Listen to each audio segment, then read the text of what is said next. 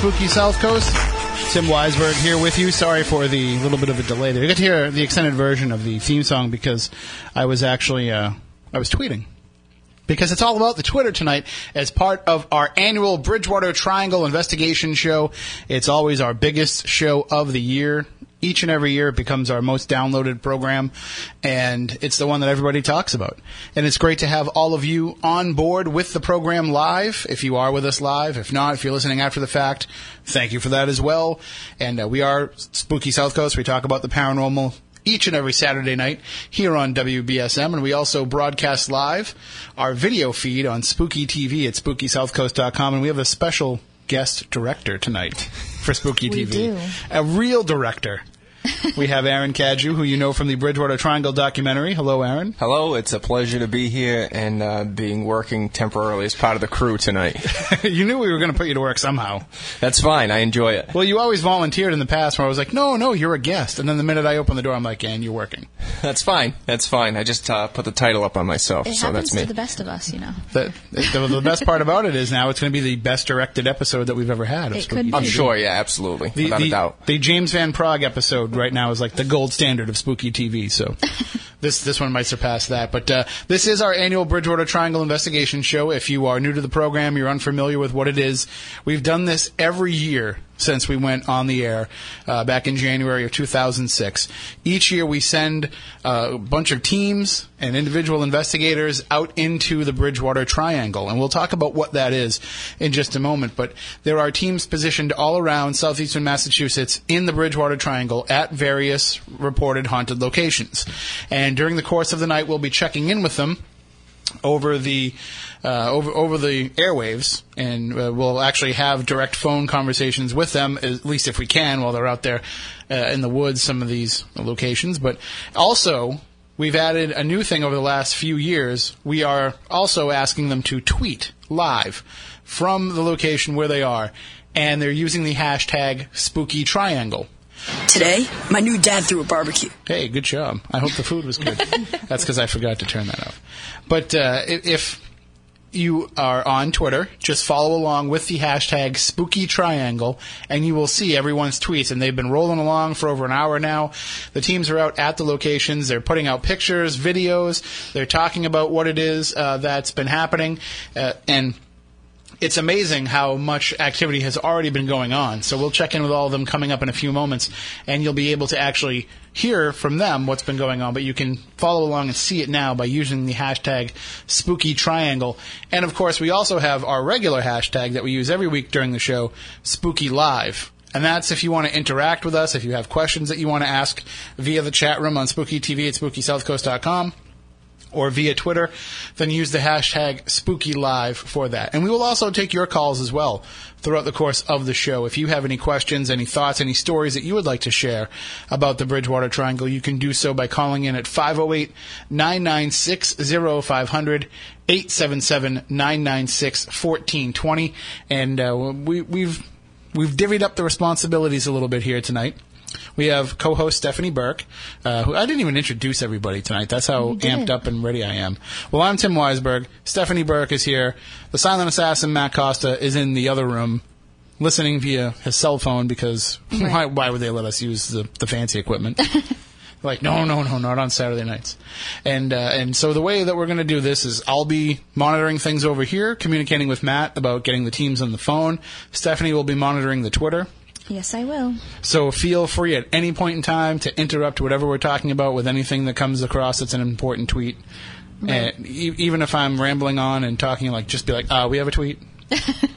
I will definitely. I should have gotten you like an air horn An air horn. that you could have just blasted in my face every time scared something came in. I would have myself with that. Never mind you. So Actually, I just saw the best tweet come up from uh, from Kira, who was out at the Milk Bridge. Yes. Uh, she just put up a, a picture of what it looks like out there, and it's pitch black. Very interesting. so that's pretty cool. And you can check that out by following along at Spooky Triangle. Hashtag Spooky Triangle. the other good one is uh, Heather Peliquin. Did you see that one? No. It says, just heard a blood curdling scream from a car full of teens that thought we were ghosts. Gave them a good scare. Nice. Starting off the night right. Well, that's the uh, that's the problem with tonight. Of course, is that we you know we try to get this, and we are very conscious of the fact Uh, and Aaron, you know this from going out and filming in some of these locations. You don't want to just go out there. Not only is it not safe, especially at night, to just go out there, but in a lot of these cases, you could be trespassing. The line of where you can walk publicly and where you're trespassing, trespassing into private property is often, you know, very blurred and not easy to find. So we've made sure that all of these groups have gotten permission from the various authorities to be where they are. But I'm sure you even, in, in the course of filming the Bridgewater Triangle documentary, I'm sure you had people uh, coming up to you and being like, "What are you doing? You're not supposed to be here. Take take ten steps back."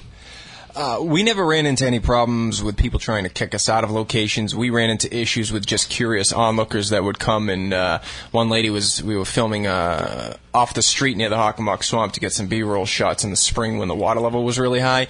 And of course, all the neighbors came out and asked what we were doing. And one woman had this huge dog. I don't even know what breed it was. It was like a 150 pound dog. And I'm trying to operate the cop uh, the camera, and the dog's sniffing at my crotch. So I'm like trying to push this dog away. So we And ran now into you and the dog are like married. that. Yeah, exactly. Yeah, now we're, we're we've been married for about a year, and uh, things are going well. A litter of puppies on the way. yeah, exactly. Well, uh, and again, uh, same goes for you, Aaron. During the course of the night, if you have anything to pipe in with, feel free. Uh, normally, you know, a little bit of uh, fourth wall breakdown here for people that only listen and don't watch on Spooky TV. Normally, I'm looking at my co-hosts and I'm able and at the guests and I'm able to say, oh, you know, and and kind of direct things with my hand. Say, okay, you have anything that you want to say? I won't be able to do that tonight because I'm going to be all over the place. So just interrupt. We will do our best. We'll pretend it's sports radio and we'll just talk over each other. we can do that. Uh, we've done it before. We do it when we're not on the air. Right? Why not? So uh, let me give you just a quick breakdown of who we have out in the field, and then we'll explain a little bit about what the Bridgewater Triangle is, and then right after that, we will start to get into things with our groups. But uh, we want to thank everyone who is out there who joined us uh, for this year. We have Eric Martin and the New England Ghost Finders. They are out at the Shad Factory Pond in Rehoboth, and you can follow along with them directly on Twitter at NE Ghost Finders or with their website, neghostfinders.com. We have Dave Francis, Mark Colacusis, and Christina Ottman. They are out at Anawan Rock in Rehoboth. And Christina is tweeting from her account at TapsFan in Upton. Uh, out at the Milk Bridge, we have Kira Stiles and her husband Greg Stiles. You can follow along with them at Spectral Whispers and also on her website, KiraNormalActivity.com. DLH Paranormal joining us for the first time uh, in the Bridgewater Triangle investigation. Deb Vickers, Heather and Laura Peliquin, and Cynthia Shea. They are out at the Rehoboth Village Cemetery, and they are at DLH Paranormal on Twitter. We have John Brightman, Sean Sullivan, Kim Thomas, and a special guest that we'll get to uh, a little bit later on. They are out at the Freetown State Forest at the Assonet Ledge. And you can follow along on Kim's Twitter at KDakota1389. And at Lake Nip, we have Mike Markowitz, Barb Wright, Cranberry Coast Paranormal, along with Roy Brady as well. And you can follow along with them at Cranberry Coast and also on the website, cranberrycoastparanormal.com. So we've got them spread all over the place, Aaron. We, we took a map and just threw darts and said, no, we let everybody pick where they were going to go. So, are all of these locations technically in the Bridgewater Triangle, or any of them just outside? These fall within our definition of the Bridgewater Triangle, the way that we have kind of always defined it, and we define it with an ever expanding border. I know that you know when you made the film, you had to limit the borders of what the Bridgewater Triangle is, just for your own purposes, but also for where you believe the strength of activity is happening. Yeah, well, with the film, we kind of stuck to the traditional, originally defined borders because mm-hmm. that's what we, you know, we've introduced the concept through what Coleman defined it as. But you know, later on in the film, we do open up the discussion uh, towards the end about still- the, the boundaries of the triangle. You're in the more modern boundaries. You're not in in Loren Coleman's original Bridgewater, East Bridgewater, West Bridgewater. You know, you've been able to expand it out based on the reports that have come through over the years, over a couple of decades. Yeah, we're with the most commonly, you know, defined Abington, Freetown, Rehoboth uh, lines. And I think theoretically these all fit within there. If I, just looking really quickly, I think these all kind of fit within there. And uh, th- what I like about this setup and, and having all the groups out there at the same time is what if all the locations are active at one time? What if the same phenomena takes place in Rehoboth that's also happening in Abington? You know, what if it's possible that there's a consciousness to the activity in the Bridgewater Triangle, and we've got people all around it just poking at it with sticks tonight, essentially, which I think is pretty cool if that turns out to be the case. Uh, so, uh, Aaron, why don't you give everybody kind of a, a definition of the Bridgewater Triangle for those who are new to the program? We do have a lot of new listeners. The Bridgewater Triangle is a 200 square mile region in southeastern Massachusetts that was first defined by internationally renowned cryptozoologist Loren Coleman in the late 1970s.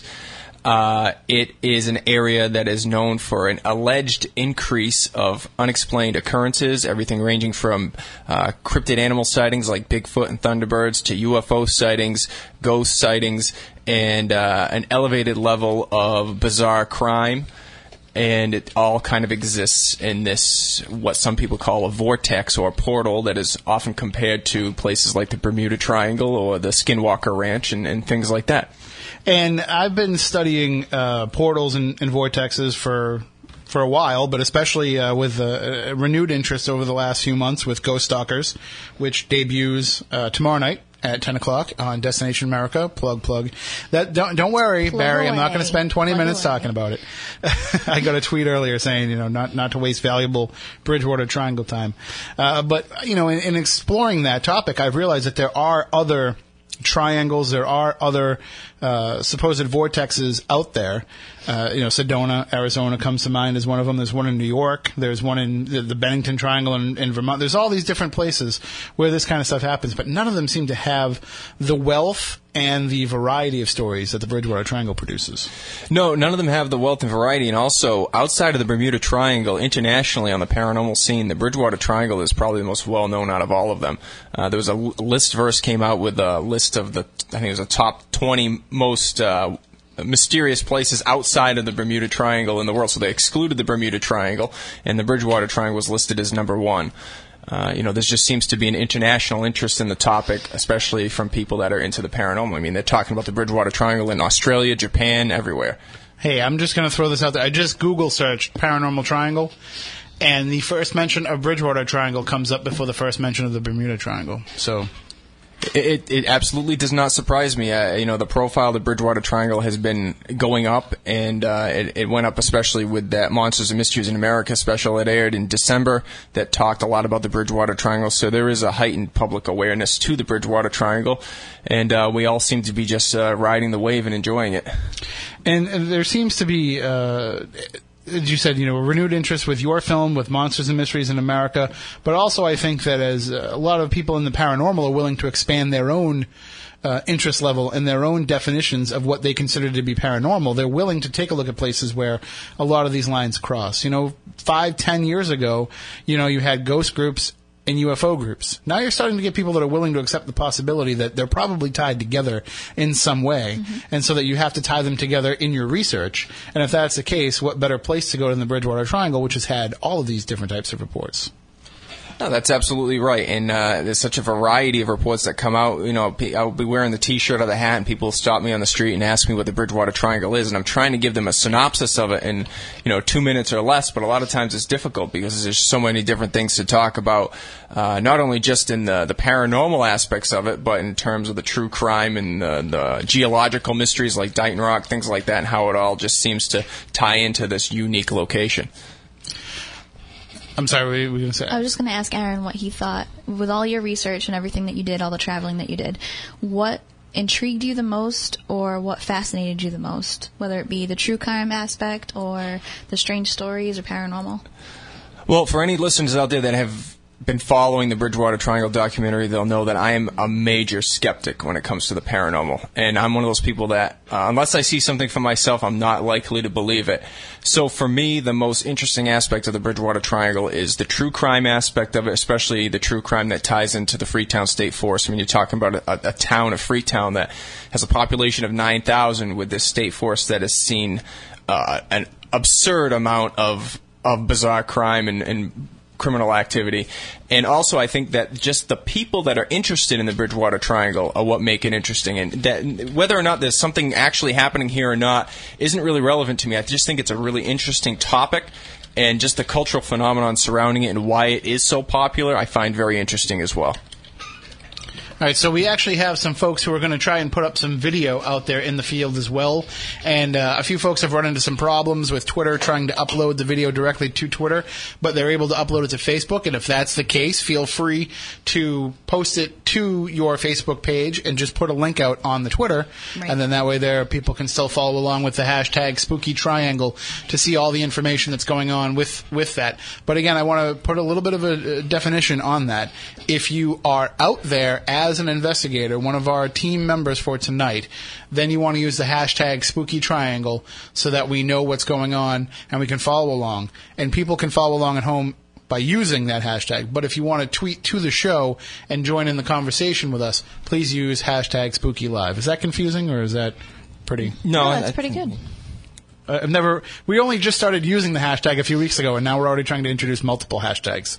So the the best part about this too is we don't really have to take a lot of commercial breaks tonight. So we're going to be able to kind of fly right through this, and we also want to give some recognition to the silent assassin who's in there in the production booth running this. He's uh, he's he's listening blind in there, basically just using his cell phone to connect. He, he looks like he's in Ebola isolation in there. Well, he was coughing earlier, and his nose was a little runny, so I got concerned because I you never know where he's been. Hey, And and now that he deals with vegetables all the time, he does deal with vegetables. That is true. so you don't know where they're coming from. Yeah, he's he's. Can you at least wave, Matt? Yeah, he's either not listening or the delay grew a little bit more. All right, well, why don't we start checking in with our teams? We have uh, some of them on the line right now. Uh, we will go right now to Shad Factory Pond in Rehoboth with Eric Martin of New England Ghost Finders. Good evening, Eric. How are you? We're doing good. I'm standing here with my team, uh, Cheyenne and Debbie. We're all standing here uh, talking with you guys live uh, at Shad Pond Factory in Rehoboth.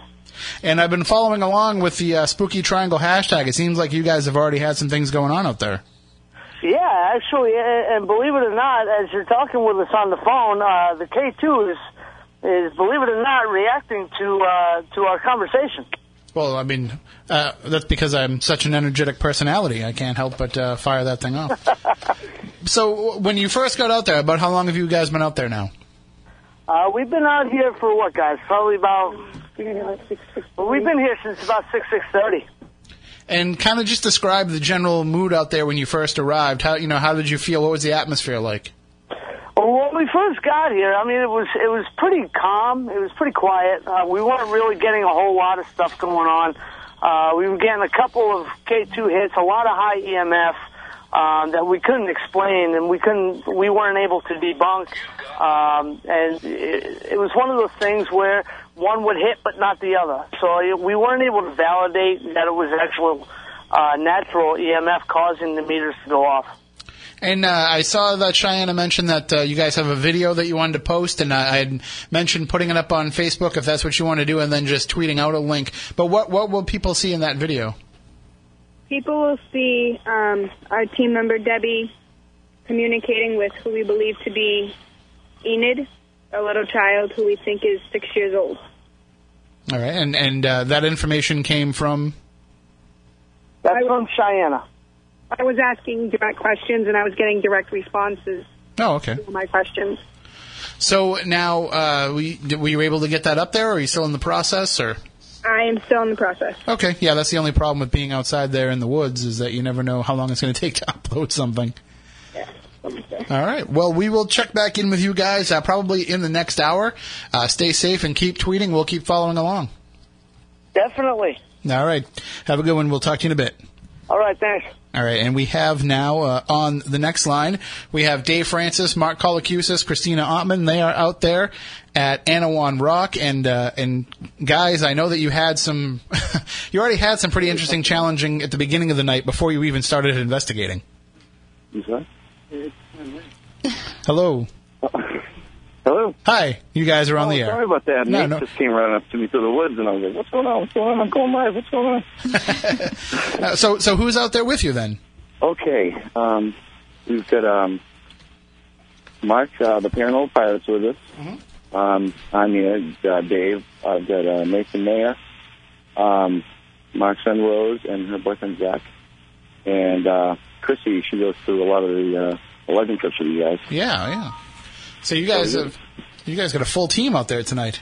And you know, it, I didn't realize. I thought it wasn't as big as it was, and it really is kind of good size. Um, we're split up. One we got Mark and um, Nate on one side of the rock, and we're up on the back side, kind of where this camp was. And I was, was saying as uh, we were leading into you guys that before you even started investigating, you already had some challenges that you had to overcome out there tonight. Yeah, we went to Dunkin' Donuts and had a coffee, and the challenge went away. It was, it was amazing. Well, it's a popular spot tonight. That's what it is. It is. It is, and it's been on social media. I mean, everybody's seen it, so there, I'm sure there's a lot of people that want to get involved. And and thank you to Chrissy, by the way, for being able to tweet out there because I know how uh, you two old guys aren't aren't so good with the Twitter. You know. No, no, I can't Twitter, tweet, or whatever it is. So uh, what what kind of stuff's happening out there so far? Well, when we first got here, th- that other group was here, and they were in the parking lot, and we started to walk, and it was daylight still, and I wanted to show Chrissy the rock and the trails, and we both of us saw a person standing on the left side of the rock, a silhouette of a person just standing there. We thought it was one member of their team, so we encompassed the whole back end of the rock and came up over where the, the encampment was, and I thought I saw somebody up there again, and by the time we get to the top of the rock, there was nobody up there, and if you've been up to the rock, there's one way in really and one way out unless you want to run to the swamp. Which So I, don't, I- I don't think anybody's doing that. Yeah, and um, we, we both got a look at it. So it was a silhouette of a person. It was just standing on the side of the rock, kind of facing the parking lot. And, and so uh, I'm sorry, I was going to say uh, so so that other group they they actually left, and, and so now it's just you guys there. Yeah, there's just us here. There's, everybody else is gone. And uh, it'll be interesting to see if that, that figure comes back, uh, especially, you know, it, it could have been something that's out there. It could have been something that was attached to the other group. Yeah, and uh, there had been an injury here. The, the police and the EMTs were out earlier when that team was here. I guess a member of their team fell and broke her ankle. Oh, wow. So um, there was quite a bit of emotional uh, charging of the uh, the area. if You know what I mean? It's, Mhm. it's probably a lot of emotion going on, especially if someone's falling off the rock up there. Well, I hope that they were as smart as you guys were and they actually had permission to be there ahead of time. Yeah, yeah, no, they did. They they had police permission too, which is great. Uh, you know, one thing we are noticing too is battery drain on a lot of stuff. Really?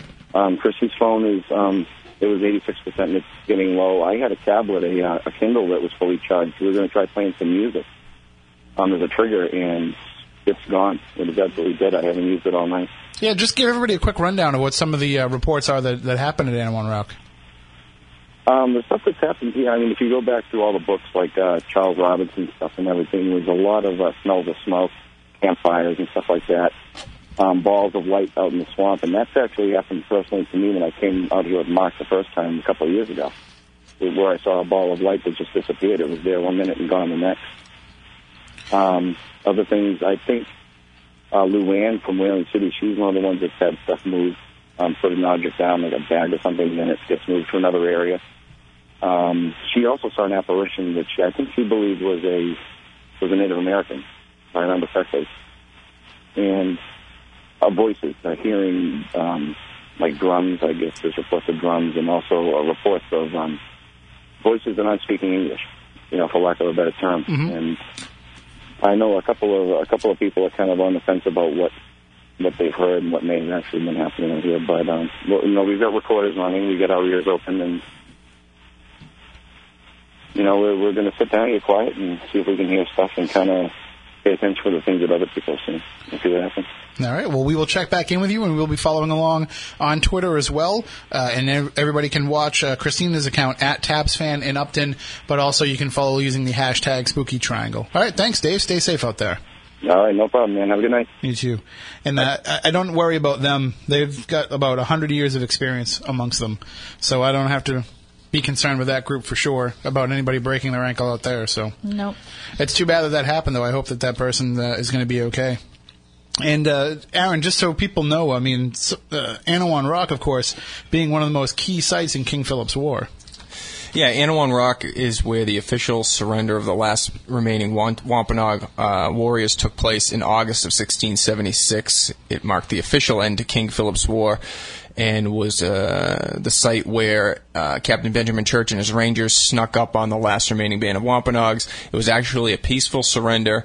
Uh, Anawan and Captain Church actually shared a meal atop uh, Anawan Rock, and Anawan presented Captain Church with a wampum belt uh, which uh, has mysteriously disappeared from history after that exchange. And it's interesting uh, in in the documentary. we were interviewing Chris Balzano in the Freetown State Forest, but he was talking about the wampum belt and the disappearance of the wampum belt. And twice during that interview, the lights shut off. Uh, and the second time was directly after uh, Chris was trying to basically entice the ghosts uh, or taunt the ghost teasingly or, or in a joking manner, uh, basically saying if we had the belt, we would return it, and the light shut off a second time. So it was, uh, even as a skeptic, it was one of the most uh, hair-raising experiences I've ever had, and the closest thing that I would consider a paranormal experience. Listen, every time I'm out in the that area and I go to yard sales, I keep thinking like maybe in this box I'll find you know the wampum belt. It's been it's been in somebody's basement for the last 200 years. You never know. But uh, and I know Stephanie, you've been out there before, right? To Anawan Rock. I have not been You to have Animal not? Rock. No. Oh, that's it. Field trip. I need to go on a field trip. I haven't been either. Really? Yes. I haven't been to Dighton Rock either. Uh, me either. My plan was always to, you know, just hop on my bike one day after work. Yep. You know, take the ride, and it, you know, it'd be nice. You know, windy roads out there. I've been, I've driven by the Dighton Rock Yeah. Museum, but I've never actually been inside. You know, so go out there, uh, go out to Anawan Rock, just take, you know, stop the bike out by Route 44 and see if the redheaded hitchhiker wants to take a ride. I think we need to do this We before will. it gets cold. Although not not on the bike, No, not on the bike. because uh, No. Like barely barely runs with me on it, let alone putting anybody else We on can take too. the space car. That sounds good.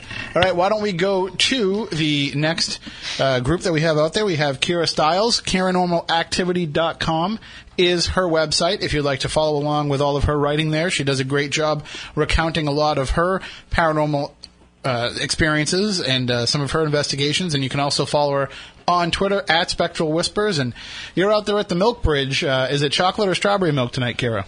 Um, I was told it was skim, but I guess I, I mean, you know, cho- chocolate's pretty good. I, I prefer chocolate milk I, personally. I like a little strawberry before bed. It helps calm the stomach.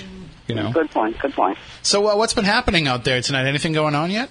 Um, yeah, I actually just saw something walk by me, and considering I'm sitting at the edge of the bridge on a rock, and there's absolutely no way something could walk by me the way that, that I saw her, that was a little strange.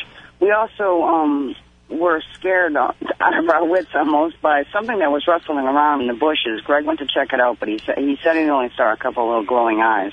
I mean, you know, it could have been an animal, but as a shout out to my old friend Chris Balzano, it also could have been a pukwudgie. You never know. Yeah, I mean, uh, there's enough weird things that happen out there uh, that you can kind of let your mind go there, and and that's the thing about you know the the Bridgewater Triangle Investigation Show is uh, it's it's not necessarily a scientific investigation because it's hard when people are out there to be conducting this research while calling into the phone, while tweeting, while handling all that stuff. It's more of a legend tripping aspect of getting out there and putting yourself into the story. And uh, and you guys have become part of the story of the Milk Bridge after what happened with you guys last time you were out there. Oh, for sure, and that's why Dave continues to refuse to come out here, and I make sure I point that out every time I come out here. To what you do, there's the hole. Don't don't go near it. Stay away from it. Um, but one more thing I did I did want to ask you just now when you guys were talking about taking a field trip. I was kind of listening in there, of course, as as I'm allowed to. Did somebody whisper? I did, yes. Okay, all right. I Yeah, heard a was- whisper, and I was like, "Wow, was that That's- on my phone or what?" that was Am very I- bad okay, form. good. Bad form All right. on my part, both as an investigator and a broadcaster. that was bad form. I apologize. Kira, Well, then cut it out. You know you're not supposed to whisper I on won't- investigation. I won't anymore. he I knows promise. better. All right. Kira, is it your husband's first time out in the field with you? Um, well, he's been, he he came with me one year to uh, the Lizzie Borden investigation, but uh, otherwise being out here for the show, yes, this is his first time. How's he liking poking around in the dark? Uh, well, you know, he's um he he's trying he's well, he's checking things out. He, he actually noticed a couple of strange little lights in the sky that we're trying still trying to figure out. I mean, uh, okay, they they could be heavenly bodies or something like that, but there's only the two of them in the sky that we can see. You can't see anything anywhere else because it's overcast. Right. But you can see just these two, and that's it. Very interesting. And now they're gone, and now we can't see them anymore. Well, uh, we will continue to follow along with you on Twitter using the hashtag Spooky Triangle, and we'll check back in with you in the next hour. Excellent. That sounds good. All right, stay safe. Talk to you soon. All right. And uh, I'm going to just wait here for a response from Matt to find out uh, exactly who we have on the line. for the next call because he asked a question and I didn't answer. See, we can't we can't communicate with each other because you know we don't have the talkback buttons for whoever's in the booth, so we're just using Facebook to go back and forth with You're Messenger. doing pretty well so far. This is working smooth as a baby's ass right now. I'm actually enjoying this. We're allowed to say ass on air. Um, yes, Okay. I think so. It's too late now because, uh, although this is kind of weird, uh, Chrissy just reported that using the spooky triangle hashtag keeps locking up her phone. So she's actually on the fourth reboot. So every time she tries to use that hashtag, something locks up on her phone. Hmm, very weird. um, all right, so now we're going to go to the line. We have Barb Wright uh, of Cranberry Coast Paranormal. They are out there at Lake Nip, and and uh, she's got Mike Markowitz with her and Roy Brady. Is that is that everybody that you have with you, Barb, or are there some other folks too? We also have uh, Red here. Red. Oh, oh, okay. He made it out there. He did. He finally made it. So. That's a that's a, a hike for him. Yeah, yeah, from Vermont. So there's four of us here. It's very windy. Um, we picked up a little girl's voice behind me asking a question, but we're not sure what that's about. And uh, did you guys get anything interesting? Radiation levels are weird, Oh, be careful. according that. to Red. Well, I mean, Yeah, well, uh, that's what I like about uh, the group that you have, though. You, I mean, I mean you've got Red's got some uh, some really good experience uh, with a, with a lot of different equipment. You got Mike out there who is just the the master of EVP, so you're able to cover things at all different angles out there. definitely. And I think Yeah. this is the first year. This is the first year that we've ever had somebody actually go out to the lake. I believe. Wow. I just I thought it would be a good idea to go to the source, you know. This is Oh, where the term was penned, so might as well be out here. Well, because normally when we try to send people out, it's still mosquito season, and you guys would have called up uh, from the beginning of the lake and said, "Uh, uh-uh, uh, we are not going out there." Yes. Yes. So, uh, so, and I noticed that you guys have been tweeting uh, some stuff using the hashtag Spooky Triangle.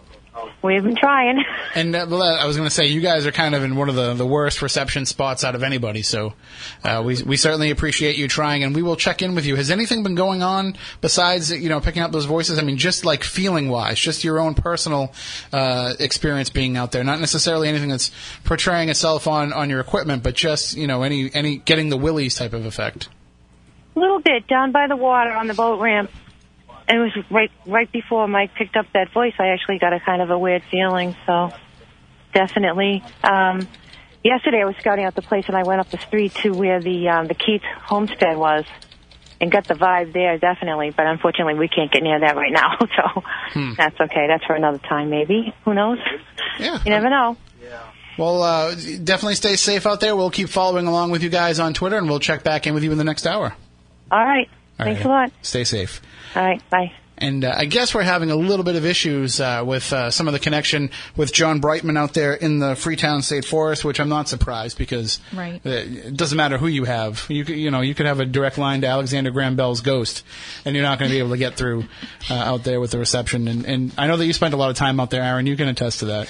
Yeah, uh, it's funny when you take Copicut Road, probably the most infamous road in the Freetown State Forest. When you first get up to that road, the entrance says is a sign that says uh, "hazardous road conditions, no cell phone service." So that right there is, a, is the omen when you're heading into that that part of the the triangle that you're not going to be able to use your cell phone, most likely. Yeah, normally they don't bother to warn you of the fact that you won't have it, but and that also speaks to what they know goes on out there too. Like they're like, all right, weird stuff happens out here, and you're not going to be able to call for help. I know that they did say um, they were at the ledge to begin with, and uh, they did an EVP session. It was pretty quiet, and they're at the Indian area now.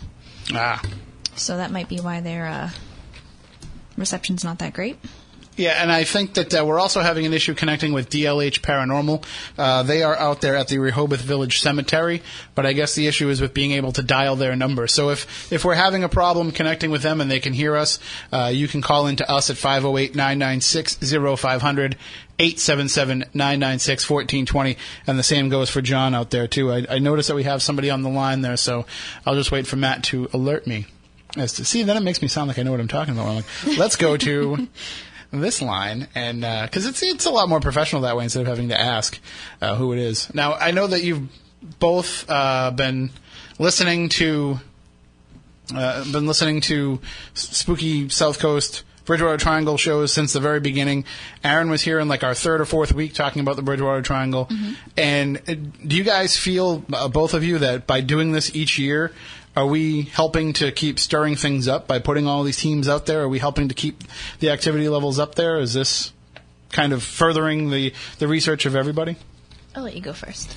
Um, it's you know it's always tough to answer that as a skeptic, but I will say that you're helping to raise the public's awareness of the triangle's existence, which will probably in turn result in more reports of odd occurrences, whether those are fabrics of people's imaginations or they're actual odd occurrences. We can't really say, but I think nevertheless you're going to see an increase because of programs like this. I I think just everybody I'm, I'm a- focusing. I'm a wet blanket. yeah, but I think everybody focusing on it's going to at least at least play into the vibe anyway. I think we're going to take you out and scare the crap out of you. Yeah, that's the, that's the thing is I um I honestly think you know people have said before the chicken or the egg which one comes first um, I think that the the triangle has a life of its own it's always going to be the triangle it's always going to have the activity um, I think it feeds itself but like Aaron said um, people going out there and experiencing things and keeping up with things and looking for things are going to make the awareness out you know level up and it's going to uh, bring whatever evidence people come back with. Stories evps doesn't matter pictures um, that's going to keep all of us in the loop. But i think it kind of has a life of its own when nobody's out there All right, well, I do believe that we have uh, uh, Deb Vickers on the line from DLH Paranormal, and uh, we'll check in with her. They're out in the Rehoboth Village Cemetery. You with us, Deb? I'm here. How are you? Oh, doing well. Did, did we connect with you, or did you have to call us? I had to call you actually. Okay, I might have to put the call out again for you to do that. Uh, I I think we're having an issue with our phone being able to dial your phone, Okay. which I don't understand why. We call people all over the country, but maybe. My phone is really strange like that. no, you know what it is? I know what it is. It's all the time you spend at Lizzie Borden's. oh, yeah, bet you're right. That's probably what it is. And uh, you're out there with uh, with Heather and Laura Peliquin, who are the uh, the L and the H in DLH Paranormal, and also with Cynthia Shea. Yeah. And you, I noticed you guys have been tweeting like crazy as well at DLH Paranormal using the hashtag Spooky Triangle. What kind of stuff's been happening out there in the Rehoboth Village Cemetery? Oh, there's been a lot. I mean, it started as soon as we get out in the middle of the cemetery. We um, Heather saw a light anomaly shoot right behind Cindy. We had a lot of hits on the K2. Um, we also saw a couple of shadow figures. What else did we have, guys? Um, oh, we had a good. We heard foot. The girls heard footsteps behind them. Knocking. Yeah, and like it would sound like rocks hitting the the grave. Wow! And I, I noticed that Heather uh, put up a, a video on Twitter uh, from the Spirit Box session.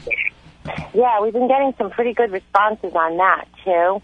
Um, apparently, there's a spirit here named Ephraim that we had heard about. So he's the one that we've been trying to contact, and I think he might have come through on Spirit Box. Wow! What, what, what kind of responses were you getting from him? What did he say? He said, um, About the woman that he killed women. "Oh yeah." We asked because they they say that he really doesn't like women, and then we asked and said no, and we said, "What do you do to them?" And we thought we heard it's hard on the Spirit Box because it comes through so fast, which is why I always um, tape the session. But it sounded like he said, "I kill them." Wow! Wow! We'll definitely be looking forward to hearing that clip. Yeah, that was a good one. I don't know if Heather got that on the video or not because she can only do the short clips on the video. Right. But the funniest thing was the car of teenagers that we scared half to death. that we we had uh, we we were talking about that tweet uh, a little earlier. What, what what happened there? What was the situation? It was so funny. We're all dressed in black, and we were sitting in the middle of the cemetery by one of the little roads, and we see a car of teenagers pull in, and they had their music blasting so loud, and they were screaming out the windows, "We're going to wake the dead!" I mean, they were really loud, right? And so then they swung around, and they started to come by us. And when they spotted us, we were all dressed in black. One of the girls screamed a blood curdling scream at the top of her lungs. It was That's so awesome. funny. And then when they they came by us, they turned the music down, locked the doors, had the windows up, and I was waving at them, but they would not stop. They were so scared. they left so fast. No? That's awesome. You should have growled at him. Yeah, I, I would I would have said to them like, if, if you think you're scared now, wait till you see what we're going to be doing for the rest of the night. I know, right?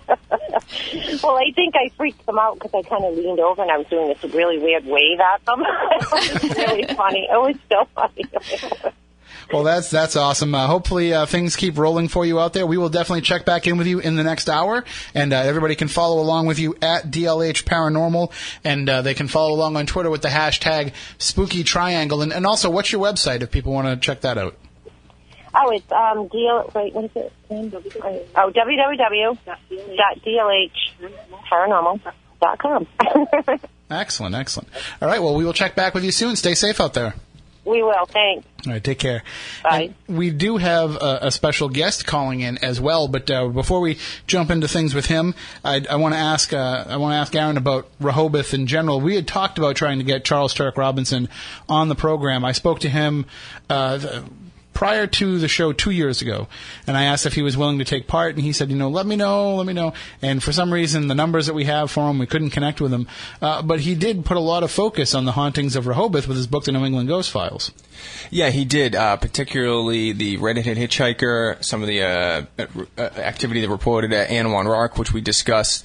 Um, yeah, and his book is kind of the go-to source for hauntings in Rehoboth. But uh, as far as the you know uh, someone who's really well versed on the hauntings of Rehoboth, I'd have to defer to Andrew Lake, who basically single-handedly carried that section of the documentary, just going from one legend to another, and you know he carries that film basically by himself for five minutes in that section, and someone might say, "Well, isn't it boring to listen to one person for five minutes?" But he's so engaging to listen to, and he's got that deep, commanding mm-hmm. voice. He just—it's just effortless for him to just tell a story and to, to captivate his audience. I think it might sound something like this. That that's your cue, Andy. Hello. Hello. we were just talking about you, saying good things. Andrew Lake is the world's biggest jerk, and I hope he doesn't call the show. It was, very nice of you to say that, Aaron. I appreciate that. and, and, and no, seriously, I, I tell people, you know, you guys were mentioning the um, the Monsters and Mystery uh, Mysteries in America uh, episode, and I was in that, but uh, I, I think I'm, I was much more proud of uh, being in the Bridgewater Triangle film than uh, than that. Uh, that episode, but that's a whole other gripe of mine. I'll leave that be. Well, I just want to point out to everybody, Andy, that uh, Aaron did not know that you were on the line. So that was just total natural Bridgewater Triangle synchronicity right there. Oh, I had no idea it was you, Andy. Yeah, that's pretty cool. Um, no, the reason why I called in, uh, uh, unfortunately, I couldn't, you know, team up with anybody to go, you know, poke around in some of the haunted locations, but um, thought I'd call in and uh, bring up um, a story that Aaron and I were just told recently. That Uh, we uh, had a little showing of the Bridgewater Triangle in Woonsocket, Rhode Island, and an 81 year old gentleman showed up to see it because five years ago, he and his nephew were in Easton in broad daylight on a back road, and they saw a six foot tall bird standing by the side of the road they were on. And he was certain it was a bird because this thing unfolded a wingspan of about 18 to 20 feet and took several hard flaps for it to get up into the air. And he and his nephew watched it um, fly up over the uh, the wooded area. And he said it was being chased by crows that um, the size of this bird made the crows look like tiny little sparrows. And he told us that um, he probably never would have told anybody about that story if it wasn't for the fact that he he had his uh, his nephew with him, and his nephew lives down in Florida now. And the man's daughter told me, she said, I, I called him uh, today to tell him we were going to go see this film, and he retold the story the ex- same exact way my dad did. And uh, and uh, as I as I said when you know we were talking to this gentleman after the showing of the film, I think this is one of the great things about the Bridgewater Triangle film is it's encouraging people to come forward and uh, tell their stories because for a while there um, we just seem to be, you know, rehashing the same old uh, classic stories out of the Triangle. But since this film has come out, more and more people are stepping forward and uh, telling us these remarkable encounters they've had, uh, you know, uh, within the Triangle or on the outskirts of it. Andrew, can I just jump in real quick? Um, Yeah. We had another showing of the documentary at the Bridgewater, I mean the uh, Middleborough Public Library last week, and it's funny that you mentioned that gentleman's story because I we had a woman come up to us after the show in Middleborough to tell us that she saw uh, what she thought was a thunderbird in southeastern back in 1998. So there's two eastern thunderbird sightings reported within weeks of each other by two people who do not know one another, uh, and both stories involved potential Thunderbird sightings. So uh, her story was really interesting as well, and I think she said she was with her husband, who could uh, also corroborate that same that same story. So it's just a really in- interesting coincidence that you know two really credible Thunderbird witnesses have come forward since the film has been being shown. Yeah, yeah, because I mean, the Thunderbirds to me are kind of weird because, like, you know, uh, people ask me, well, is there much woods for something like that to live in the, the Bridgewater Triangle? And yeah, maybe, but um, where do they go? How come they're not seen all the time? So, uh, personally, just speaking for myself, I kind of wonder if they, if there's something a little bit more supernatural to these creatures than just being large birds. But uh, that's fascinating. I'm, I'm, I'm glad to hear that. That's that's wild. Well, Derek Gunn uh, has an interesting theory regarding the cryptids that are reported in the Bridgewater Triangle and around the world that they don't exist in the same fashion that uh, uh, uh, organic creature would exist. Right. That they exist in brief periods of time where they do actually physically exist and you can touch them, but then they cease to exist moments It's- later, it's and they a like come and go in and out. Yeah, yeah. You guys, I'm not a paranormal guy, so you guys would know more about that than I would. But he's an in- he's got interesting theories regarding that as well. Well, I, I know where you're going with, uh, with that, and I, and I do I do agree with that. I, I just gave a talk uh, Thursday, and um, I've been saying that you know UFO people, cryptid people, uh, ghost people. I think we all got to drop our egos and our attitudes that our fields are the only fields, and I think like Tim was saying a, a little while ago that all of this stuff is connected, and um, I am starting to believe that a lot of this stuff is maybe interdimensional, and that's why we don't encounter these things all the time. But real quick, I don't want to take up too much time, but uh, as I told Aaron, um, I let a friend of mine borrow the, the documentary, and he's watched it twice, and his favorite uh, part is the, um, the story about the gigantic baseball size, uh, baseball plate size UFO, because in 1995, he and several witnesses uh, during the summer at the uh, Bridgewater State College saw that darn thing, and then a few minutes later, a um, a fleet of uh, uh, orangish red balls flying in formation, and uh, he said it was just, I mean, it was it, it jaw dropping. Uh, it, it frightened one of the teachers. She wouldn't even get out of the car as they were watching this thing just um, move slowly over the school and and just seem to just disappear off uh, in, into the, the horizon. Um, a little bit more to the story to it, but I won't get into it. But the, my point being is, I think this film has really helped people feel more comfortable about coming forward. And I think the more and more this film is shown, the more amazing stories we're going to hear that people have just been sitting on because they don't want to be laughed at. All right. Well, thank you for checking in, Andy. Okay, well, you guys have a great night, and I'll keep listening. You as well. Have a great night. And and uh, we will check in with our, our other group in the field, the one group that we haven't yet checked in with this hour. We have John Brightman out in the Freetown State Forest, along with Sean Sullivan, Kim Thomas, and they also have a special guest out there with them too, right, John? Yeah, we have uh, Jane Riley from Ghost Hunters Academy with us. And uh, how is she liking her first foray into the Bridgewater Triangle? You can answer. She can hear you. very interesting. um, definitely different. It's uh, it's certainly a, a creepy place, but at least you've got the best tour guide around to take you in there because he can take on anything that pops up in the Bridgewater Triangle. He's the same size as Bigfoot. That that that that is true. Thanks, Tim. So uh, so what's been going on out there, John? Anything interesting happening yet? You know, we uh, we we decided to start at the ledge tonight only because it was uh, kind of early, and we figured if kids were out here, we'd kind of beat them out here. And it was quiet at the ledge. Um, not really any activity, just a really calm, calm feeling to it, which is good.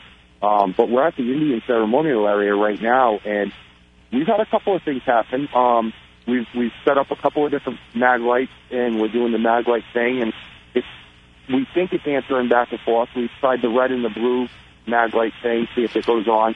Um, Sully's using uh, the real time my real time recorder, and we heard some with our own ears. Actually, heard what sounded like knocking or what could have been Navy drums being beat, like three separate taps. Wow.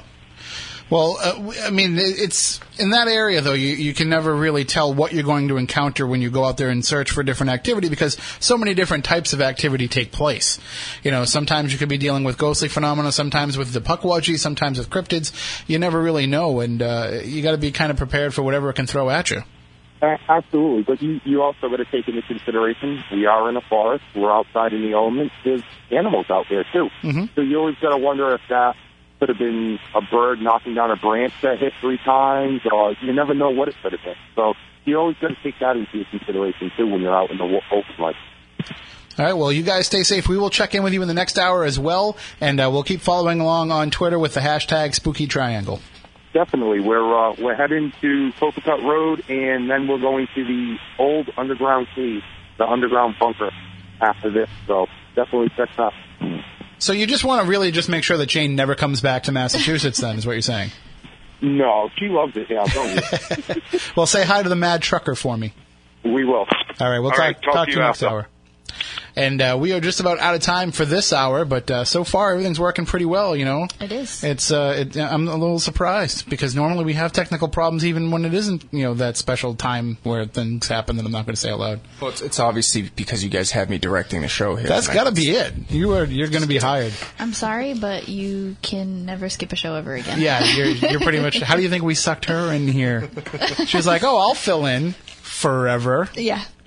All right, uh, we are going to take a break for the news. Uh, coming up on the other side, though, we will have more of the discussion here with you uh, about the Bridgewater Triangle. Remember, you can follow along with everything that's happening on Twitter using the hashtag Spooky Triangle. And uh, shout out to Vincent out there in o- in uh, OKC, Oklahoma City. He's listening to the show via the radio Pup app. He says it keeps rolling back every 30 seconds. Uh, it keeps rolling back every few minutes. It goes back 30 seconds. So he's saying that the Bridgewater Triangle has quite a reach if it's That causing it him some problems out there. It's true. So, but thank you to everybody that's out there listening and taking part. Spooky Triangle is the hashtag on Twitter. Spooky Live is also the other hashtag to join in the conversations, and we'll talk to you as well if you want to call in. Talk to you in a few minutes here on WBA Local.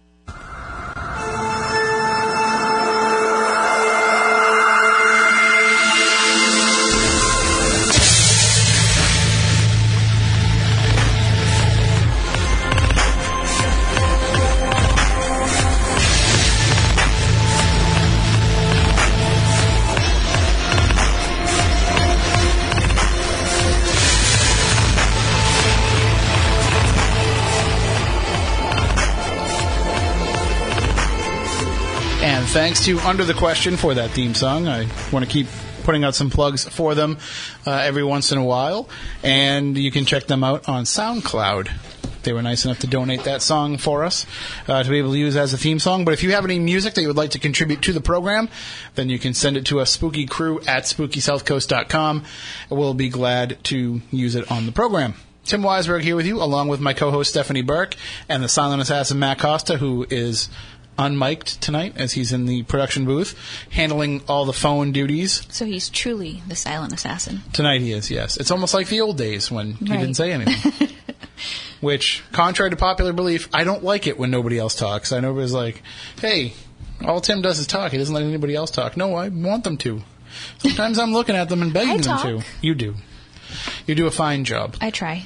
We're not going to make you do a weekend weird tonight, though, Well, that's okay. because I know that you didn't prepare one. Well, you told me not to. I know. Because we're so busy. But if I was like, hey, let's do a week weekend weird, you would have been like, what? Panicked. I do have them in my bag. I just have to scramble and get them, and it'd just be weird. And No, awkward. we don't. We don't have time tonight. No. But uh, ju- we will. We will get back into the groove with that maybe next week, and then you'll be gone. Well, this whole entire show is weak and weird.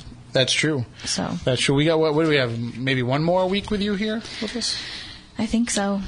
And then we'll play it by ear for a couple of weeks, and we'll see how it goes. And maybe you can Skype into us and. Right. But next week is going to be a fantastic program. Uh, if you are a fan of horror movies, if you are a fan of Ouija boards, which I know they were talking about on Ghost Adventures tonight uh, with the Zozo phenomena, if you would like to really find out what makes the Ouija board so scary, tune in next Saturday night because our guest will be Ouija board historian and expert Robert Murch, who we've had on the program before. And also joining us will be Stiles White, who is the director of the new film Ouija that is coming out in theaters nationwide on Friday night. That's really cool. So this is it's kind of like you know how they've been releasing the the movies based on the board games. They had the Battleship movie, and then there was another one. I forget what it was. What was the other board game that became? I don't remember what it was, but there was one. Was it Clue? No, no, that, that, that's that was in the '80s. That wasn't a bad movie though. It's still a movie about a board game. And then, but the, they now have the Ouija movie that's coming out uh, on Friday. And Stiles White, who has been with us in the past, uh, he, he and his wife Juliet Snowden wrote the film The Possession Mm-hmm. about the Dybbuk box, and now she has written the Ouija movie, and this is his directorial debut. Uh, so he'll be joining us to discuss that along with Murch next Saturday night. So that should be a great. great discussion. We'll also have a whole bunch of things happening in November and December, and we'll make sure that we save all the good stuff for when you come back. So, I hope so, because I'll I'll be sitting in the hospital room crying that I can't be here. so no, there's no James Van Praagh coming in studio, so you don't have to worry about God. that. We were able to get that one in before you went out. All right. Just tell the baby to wait. I can't. Well, I could try, but I can't. know, we don't we don't we don't want that to wait too long because then it'll come in the middle of a Saturday night show, and It could, and then it'll just be like pure chaos, panic. Moniz will take care of it. He's a licensed EMT. All right, so the uh, we are getting back to the uh, discussion tonight, the Bridgewater Triangle investigation show. We have teams out in the field, uh, and we have, believe it or not, man. Just tons of tweets rolling in from these teams. We Uh, do. It, it, I'm surprised that they have a strong enough connection in some of these locations where they are. Uh, they are tweeting out videos, they're tweeting out pics, they're tweeting out their thoughts and impressions of where they are. Uh, spirit box sessions. Uh, actually, Heather of DLH Paranormal actually caught on audio, uh, on video here, the spirit box saying, I'll kill them. I haven't bothered to uh, try this out ahead of time, but I'm going to try and play it over the air, and we'll see what happens Feeling brave. hopefully uh, let's, let me see what's going on here okay hold on let me just take this off of Why do you hate women? I'll kill him. Well, Why do you hate women? I'll kill them. one more time Why do you hate women? Wow that's that's pretty good and it's pretty good that we can actually play something that's happening right out in the field tonight uh, just within moments of it here on the program so The future is now. it, it, 10 years ago is now for Spooky South Coast. They're like, wait a minute, you're just realizing you can use Twitter? There's paranormal shows that just broadcast live investigations every night. Yeah, but they're not us. They don't have the same problems that we always have to face. Uh, but if you check it out, if you go to Twitter, you can follow along with the hashtag Spooky Triangle, and you'll be able to actually follow along with everything that's going on out there in the field with our investigators. Each team has someone who is tweeting from their location, and we'll also be checking in with all of them throughout the course of this hour as well. We also have some prizes to give away, right, Aaron?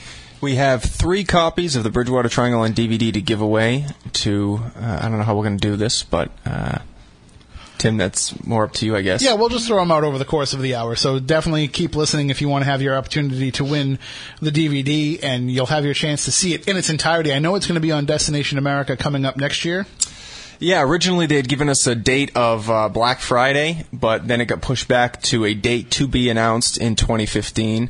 Uh, so we will let everybody know as soon as we f- we find out. You can follow us at uh, facebook.com forward slash the Bridgewater Triangle documentary or at uh, the Bridgewater Triangle documentary.com. We'll keep you updated. As soon as we have a date, we will let everybody know. Uh, but that will be a shortened broadcast hour version of the original 90 minute film, so you're only going to see 42 minutes of it. And it's completely up to Destination America on what they keep and cut out. We have no say in any of that. So we'll see. We're excited to see it as well because we don't know what it's going to look like. So you'll be able to see it on television, but it won't be until next year, and it'll be an abbreviated version of it. But if you have the opportunity to win it tonight, you will see the film in its entirety from the comfort of your own home. You can win it tonight, and I'll quickly also, if you are not fortunate enough to win a copy tonight, you can. Uh, we have some promo codes here to give away real quick uh, for three dollars off of the on-demand option, which is available through our website. You can use the promo code BT, as in Bridgewater Triangle, BTSS, as in Spooky South Coast. Nice. So BTSS for three dollars off on demand. For two dollars off the DVD, you can use the promo code BTSS DVD. And for two dollars off the film on Blu-ray, you can use the promo code BTSS BD. So uh, those promo codes can all be used through our website, bridgewatertriangle.com, to get discounts on those various ways to see the film. So you can see it on demand, on DVD, on Blu-ray, or you can still see it in person because we've been playing at local venues. You can see a list of the upcoming shows on the website, bridgewatertriangle.com. And uh, just real quickly, wh- where are some of the places they can see it? Just off the top of your head, I know there's a big showing coming up in Salem. Uh, yeah, uh, Friday, October 24th, we are showing at 10 p.m. at Cinema Salem. Tickets are still available through our website, uh, or you can probably just buy them at the door up in Salem as well. I wouldn't advise that because we don't know how many we'll sell. We have a vendor's table on Derby Street during the day, and we're going to be selling tickets there. So if you're looking to get tickets, I advise buying them in advance. It's a good way to just go up to Salem, see the sights, and then cap off your day by seeing the Bridgewater Triangle at Cinema Salem that night. Excellent. We should have gotten one of those inflatable screens and done it drive-in style. That would have been that would have been something. Studio. Uh, you know, I actually passed up one of those. I was uh, I was in Target one day. I was on my way to a Legend Trips event, and I stopped in to buy some last minute items. And they had the inflatable screen, which sells for like three hundred bucks. They had it on clearance for fifty dollars, and I was like, I should have bought that because you never know when that could have come into ha- come come into uh, uh, something that we could have used it for. And then I was afraid, well, it's inflatable. It's probably fifty bucks because it's got a giant hole in it. So that usually happens every time I buy something inflatable. No comments. Nothing to say. I see. Uh, I see that our silent assassin Matt Costa is tweeting out uh, Instagram photos live from the booth.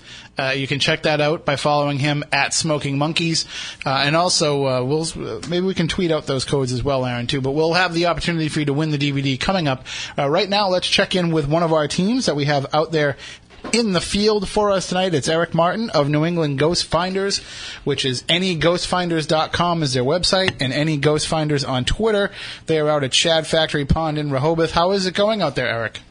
Oh, well, it went pretty well. We're actually back in New Bedford now. Uh, we decided to call it a night early. Uh, we weren't getting any activity after the last time uh, we spoke with you guys.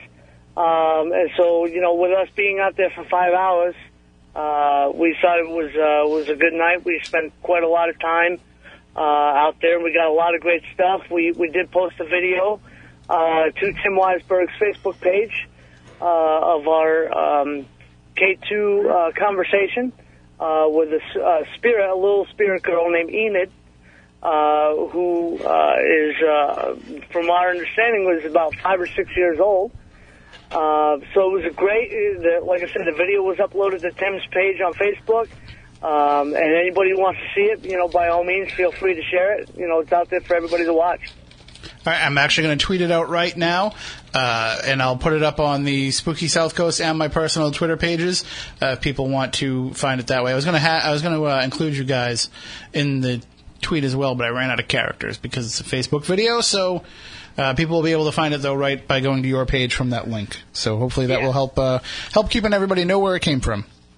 Yeah, definitely. Uh, you know, it was a great night. Uh, we we did a bunch of different stuff to get some reactions from the little girl. I actually did a little bit of dancing out there in the woods. Hey, whatever you got Uh, to do, right? Yeah, hey, you know, you, you do what you got to do. Uh, but we had fun. You know, we sang a bunch of nursery rhyme songs. I did some some kind of funky dance. I don't know what you would call it, but uh, it was definitely worth it. It was a lot of fun. All right. Well, thank you guys so much for participating, and I'm glad everybody made it home safe. Absolutely. You have a good night. Thank you. Take care, Eric. That is uh, Eric Martin of New England Ghost Finders. Thank you to the team, uh, Cheyenne and Debbie and everybody who was out there taking part in that investigation.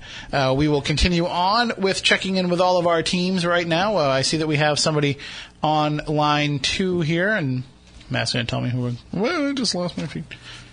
All right, we're going to go to Mark and Dave and, and Chrissy and Nate and everybody that's out there at Anawan Rock. They are on line two.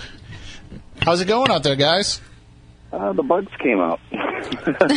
I'm sorry. I tried to keep them away as best I could. yeah, yeah, no, I know. Well, I I figured with the smell outside the studio that they'd all be down there. So. It's in full form tonight. You guys should be Oh, glad that okay. you're in Rehoboth because you're just on the edge of being able to smell it. Oh God. Ew. So it's it's uh, actually kind of quiet here tonight, but I'll be honest, it's gotten a lot darker. Even though the sky's cleared up, um, it seems we're on the back of the rock still. We did a little bit of shuffling of people, and it's uh, a little bit darker back here. Um, we noticed that the tri-field meter, um, the needle's kind of bouncing around a little bit, but not making any noise. Uh, but other than that, we haven't really noticed all too much. We had oh another group pulled up, and uh, I'm not Another, sure if they're still on the other side of the rock or not. But another paranormal group or just another group of people? but just another group of people that just happened to show up. Oh, So, and it's, uh, a lot of people are interested. Yeah, because that's one thing I want to stress is that uh, when we're doing these shows, it's important for the people who are listening to to not go out to the locations and bother uh, the investigators because you could contaminate what's going on and, and create a false positive. And and also you know these teams that are going out there uh, especially you guys uh, Dave and Mark and everybody with you you're all experienced in this. You all know what you're doing. You've done this before not only for the Bridgewater Triangle show but just in general in your own research. So it's not like it's uh, it's, it's it's not like it's a legend tripping event where anybody can go and have it be the first time. And uh, this is kind of serious stuff and it's dangerous stuff if you don't know what you're doing. Yeah, yeah, and these areas, unless you're familiar with them too, uh, there was already an injury out here tonight. So And I remember a couple of years ago when we did the Skin Milk Bridge, um, I almost became uh, a ghost out there myself. You know, just not paying attention and being in an unfamiliar area, I fell into the bridge. And it, it's really good to kind of have an idea where you're going, get out there in the daytime ahead of time, and you had everything all lined up with everybody, so it was great. We know who was here, and Yeah, we we we can pull this together in a couple of days if we need to. yeah, yeah, I know. We're getting pretty good at it. So, uh, well, this is what our ninth one now. So, uh, we've definitely got the experience. But I'll tell you what, it is about the rock, though. It's almost like the, the history is so palpable out here. Mhm. You know, you, you to think that this was a major turning point in the war, and when it's quiet, you know, you, your senses really get heightened because you you've got that sense of what happened here, and. And- it's one of my favorite places to come out to. Well, and, and really I was going to say it helps too that uh, that the group that you're with, you're all very respectful and, and, and very reverential when you're out there too. Yeah, and I'm hoping you know we're going to go over what we. I've had the recorders going all night and stuff. We'll have a chance to go over everything and uh, get that all onto the site later on for you. So, Excellent. not Well, to say that stuff isn't happening. We just can't hear it at the moment. You know. right, exactly. Well, we'll look forward. We'll follow along and see if you guys get the chance to, to tweet that stuff out and uh, stay safe and make it home safely. Will do. Thanks, Tim. All right, take care and say thank you to everybody out there for us. Will do. All right, that is uh, Dave Francis along with Mark Colacusis out there and Chrissy and Nate and everybody else that joined in with them. You can follow along at TapsFan in Upton. That's Chrissy's Twitter account, and uh, she's been tw- tweeting with Spooky Triangle as much as she can until uh, it starts giving her phone problems, which is a very strange uh, thing to happen, but no surprise considering. A lot going on with DLH Paranormal. and we'll be checking in with them in just a few moments. Uh, definitely, I'm seeing all the, the tweets that are coming up and popping up. There's and so many that are coming in, but yeah, what, what's some of the stuff that's happening?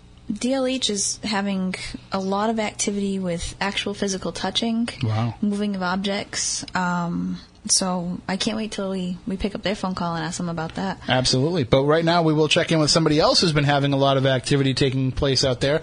That's Kira Style. She's out there by the by the Milk Bridge. And uh, Kira, how how are things going now? Um, it's uh, it's pretty active out here for sure. Um, for a while, I, I could keep hearing a squeaking sound, almost like um, how would I describe wood against wood? I guess is the best way to describe it. And I know back in the day, way back in the day when this was still passable, they would go across it. The uh, locals would go across it with their um, their carriages and whatnot. So I, I have to wonder if that's maybe what I was hearing. But also a very, very, very strange thing that we saw. We were watching, looking out to the sky to to the west, which is uh, right down. That's down near Route 24, and we saw a light hovering in the sky. And at first, I thought it was maybe one of the the uh, towers that are out, you know, out that way. And he tried to ta- he started to take a picture of it and it started to move. And it was going around in a circle that I've never seen anything else fly around like that. No plane, no anything like that has ever I've ever seen fly like that. It disappeared off to the north, and when it did, it lit up the sky behind it. Now the sky there, out there where it was, is like all black. When it was out there, it was like lit up. Hmm. That, that's uh, ver definitely very strange. Very. Well, and, that's something too that would happen. You know, ju- not just in the location where you are, but there'd be multiple people that would have seen the same thing. So, uh, we definitely want to keep an eye out for any reports of that elsewhere from people who aren't just investigating and, and just looking oh, up at the sure, sky. Like I said, it was it's it's out towards the, the from where we are. It's out towards the west, which, like I said, is that's more or less right over Route 24. Mm-hmm. So I'm sure if anybody else had seen, and it was like I said, it was moving around like nothing I've ever seen. It was going around in circles, and then it just kind of zipped off to the north. That, that's awesome. I mean, that kind of goes to what we were talking about at the beginning too. That maybe you know there's going to be some interconnected activity that will be something people can experience across the triangle. Oh yeah, and and and I might also add that we have been seeing planes go by, and they've been following the same exact path, and you can tell they're planes. You can see their their red blinking beacon lights, but there's, they had nothing like that. It didn't look anything like that. And like I said, it wasn't moving anything. It wasn't moving in any sort of path that any plane would ever take. Wow. Well, that's uh, that's definitely uh, one for that. That's uh, very interesting. I wish Moniz was here actually to be able to kind of uh, make some suggestions of what he thinks it might be. But uh, it sounds like you guys got the bases covered of uh, just trying to put out the rational explanations first. Oh, for sure. All right. Well, thank you very much for uh, for taking part. We'll let you get back to it. Stay safe and stay out there. You know, for for as long as you want to. We'll keep following along on Twitter at Spooky Triangle. Okay. All right. Thank you so much. Thanks for having Stay us. Stay safe. Uh, that's hashtag Spooky Triangle, I should say. Aaron, we have a question in the chat room. I'm not going to uh, a question from the uh, Twitter uh, using the hashtag Spooky Live. I'm not going to put you on the spot here necessarily, but I am. This person wants to know if he wins the DVD, can we ship it to him? Uh, if he wins a DVD, I would be happy to ship it to Okay, him. Absolutely. Because we can pay for it if you need us to. I just wanted to make sure that you don't mind shipping it out with all the other orders that you have to ship out all No, the time. no problem. All right, so there you go, Vincent. You have the chance to win. Anybody can win. Uh, and why don't we give away the first one? We'll do that right now. Uh, what, what do you think we should do? Should we ask a trivia question? We could. I'm going to let Aaron come up with a trivia question. Uh, now I'm definitely putting you on the spot. And what we'll do is uh, we'll we'll put out the phone numbers for anybody to call in to win, and then we'll talk to DLH Paranormal who are on the line right now. And while we're talking with them, Matt can take down the caller's information. So All right. Do you want me to come up with a question right now, or yeah, what uh, do, you, do you want? Do you need a minute to come up? No, with no, it? I got one. I, All right, sure. Uh, cryptozoologist Loren Coleman coined the phrase the Bridgewater Triangle. It came to national prominence in his book Mysterious America. What year was that book published? All right, so if you know the answer to that, 508 996 0500 877 996 1420, you will have the opportunity to win. I will text the answer to Matt in the other room, so he'll be able to let the person know that calls incorrectly who wins. He can take down the prize info, and then he'll just message me back the name of the person so we can announce it on air. Does that sound like a plan for everybody? Does that work? That sounds great. It was also the year that I was born, if that helps. Right now, his mom's like, I can win. I know the answer. I know the answer. Family already got their copies though, so they they, they can't. They win. did. She actually has a Blu-ray. Oh, nice, nice. He's like, but I didn't give her a Blu-ray player to watch it on. so again, if you want to win, 508-996-0500, 877-996-1420. And uh, let me just uh, make sure that... Uh, Okay, yeah, I knew, I knew the answer, but I just had to make sure that I was right. And anybody watching on Spooky TV uh, probably saw that. So uh, we will now go to DLH Paranormal, who are on line two. Is this Deb? It is. Hi. Hi, how's it going out there? You guys are having a ton of stuff happening. I know this cemetery is so awesome, and it's really strange because it seems to come and we have waves of activity, and then all of a sudden it will die down. But when we were sitting and finishing up our spirit box session, Laura felt someone nudge her in the back. So then we walked to the back of the cemetery because poor Cindy is on crutches. So we found these big cement things that they put the coffins in. So we figured Cindy could sit down and rest her leg. Mm-hmm. And it started to go crazy back here. The K2s were going off like crazy, and Laura saw like a faint light anomaly. And then after that, Cindy had her crutch under her arm. She felt someone move her crutch. And then I felt like a light tickle, like right across my face. Wow. And the REM pod went off. And the REM pod went off twice. And it, we have that. We've had that REM pod so long, and it really ever goes off. And that started to go off too. So it's weird. It's like it starts in waves. Well, I was going to say, you know, that, that cemetery has a long history of having uh, activity like that, of, of people being touched and reported being touched. But when you can quantify that and, and, and verify that with uh, information coming from other sources and other devices, uh, it just builds a much stronger argument. And, you know, it's easy to say that. That spirits can manipulate the, the devices that we bring out there, but it's not always that easy. And sometimes it takes the right amount of energy out there. And it sounds like you ladies being out there together is kind of uh, you know working together to amp up that energy. Yeah, I think so. That always happens when we're all together. It's amazing what happens when when we're all together, all four of us. It's like amazing. Well, it, sound, you've already got built-in team chemistry though with some of your team, so that's exactly. it's kind of a kind of a natural chemistry. But uh, it just goes to show that when you know the right factors are there with the right people to experience them, then good things We can always- happen. It's funny because we always called it the power of three, but now we have Cindy, so it's the power of four. And and so she's on crutches. You said. Yeah, poor Well, Cindy. gee, I hope she wasn't out at Anawan Rock earlier because we had an injury out there. So. Oh, we heard about that. Yeah, that's well. That's the problem with this. People take, you know, they they like the idea. They hear what we're doing with this show every year, and they think that they can do it themselves. And you never know what can happen if you don't know the area. Exactly. It looks a lot different in the dark, right? But we love cemeteries. Cemeteries are like our favorite, so this is perfect for us. Well, feel free to stay out there as long as you want. We'll keep following along uh, on Twitter using the hashtag Spooky Triangle, and everybody can follow you guys as well at DLH Paranormal if they want to check out all of your stuff and, and DLHParanormal.com. Oh, that's awesome. Thank you so much. All right, thank you, Deb, for joining us. Stay safe and hope everybody gets home okay. I- I'm going to go ahead and assume that Deb is from Fall River, Somerset, or Swansea with that accent. Well, I actually grew up in Seekonk. yeah, close enough. yeah. There you go. Well, we'll we'll see you at Lizzie's real soon. All right, sounds good. All right, take care, everybody. Thank you. Bye. Thanks. And uh, yeah, so uh, I think do we do we have a winner right now? We do, and we have a winner of the first Bridgewater Triangle DVD giveaway, and uh, that is Ken Costa. Matt says he swears it's no relation. There's plenty of Costas in the area, so. And and the answer to the question, Aaron, was 1983. That's when uh, Mysterious America was published, and but it was a term that Loren Coleman was using in lectures and discussions back into the 70s. Yeah, it actually first was mentioned in a Boston Magazine article in 1978 or 9. I don't know the exact date, but uh, that was the first time it was seen in print, but it came to national prominence in. Uh, I mean, uh, Mysterious America in 1983. And what's interesting about Loren is that he's somebody who is very he holds on to his research if you know what I mean. Like you know he's he's very much uh, in control of his portion of research. And when things happen and, and, and people don't credit him he makes sure that people know where that information came from. Because in that field in the cryptozoology field it matters where it's coming from. Because there's been some misinformation over the years. And Loren wants to make sure that people know that they can trust the things that he's been putting out.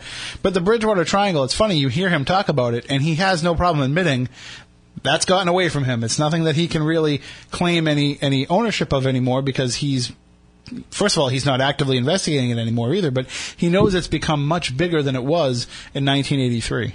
Yeah, that's exactly right. And uh, but he's also uh, on the flip side of that. Uh, somebody at some point had given him a direct credit for the documentary, and he was immediately as as as much as he'll remind people that he did the research for certain things, he will also let people know when he wasn't responsible for something. So he participated in the film. He didn't make the film, but uh, he was quick to point that out as well. So you know he's he's good both to do both in that regard.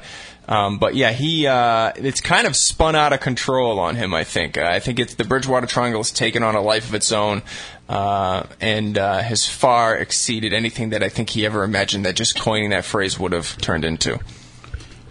All right, well, uh, you said that you got something coming up on uh, Twitter? I do. Um, I want to remind everybody that's listening right now, um, while we're giving away the DVDs, your tweet answers do not count. You have to call in in order to win. So those numbers are 877-996-1420 or 508-996-0500 when we ask the next trivia question.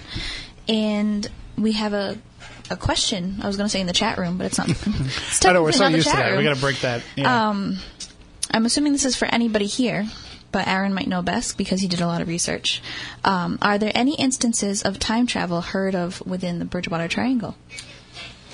I, I've heard of uh, time slips Mm-hmm. where people uh, will be driving in one location and then all of a sudden they have somehow wound up in a location on a totally opposite side of the triangle and it happened in a matter of mere minutes. Um, we didn't talk to any direct witnesses to anything like that for our film, but I've heard people mention it, and I, I don't know exactly. I can't remember off the top of my head where I've heard these things from, but you do hear of uh, people experiencing time slips for sure. Yeah, and time slips are something that happen uh, pretty much universally. It's not just limited to paranormal hotspots like the Triangle. And what can happen is, you know, you could just be driving down the street, look out, you know, it's the same street you drive every single day, but then you look out the window and all of a sudden it looks like it's from the 1920s. And you shake your head, and then all of a sudden it looks like it's normal again. These are stories that Jeff Belanger's been researching for years that he actually will talk about. And, and, it happens. It happens to all of us. We we sometimes, you know, we think we remember seeing something that wasn't there.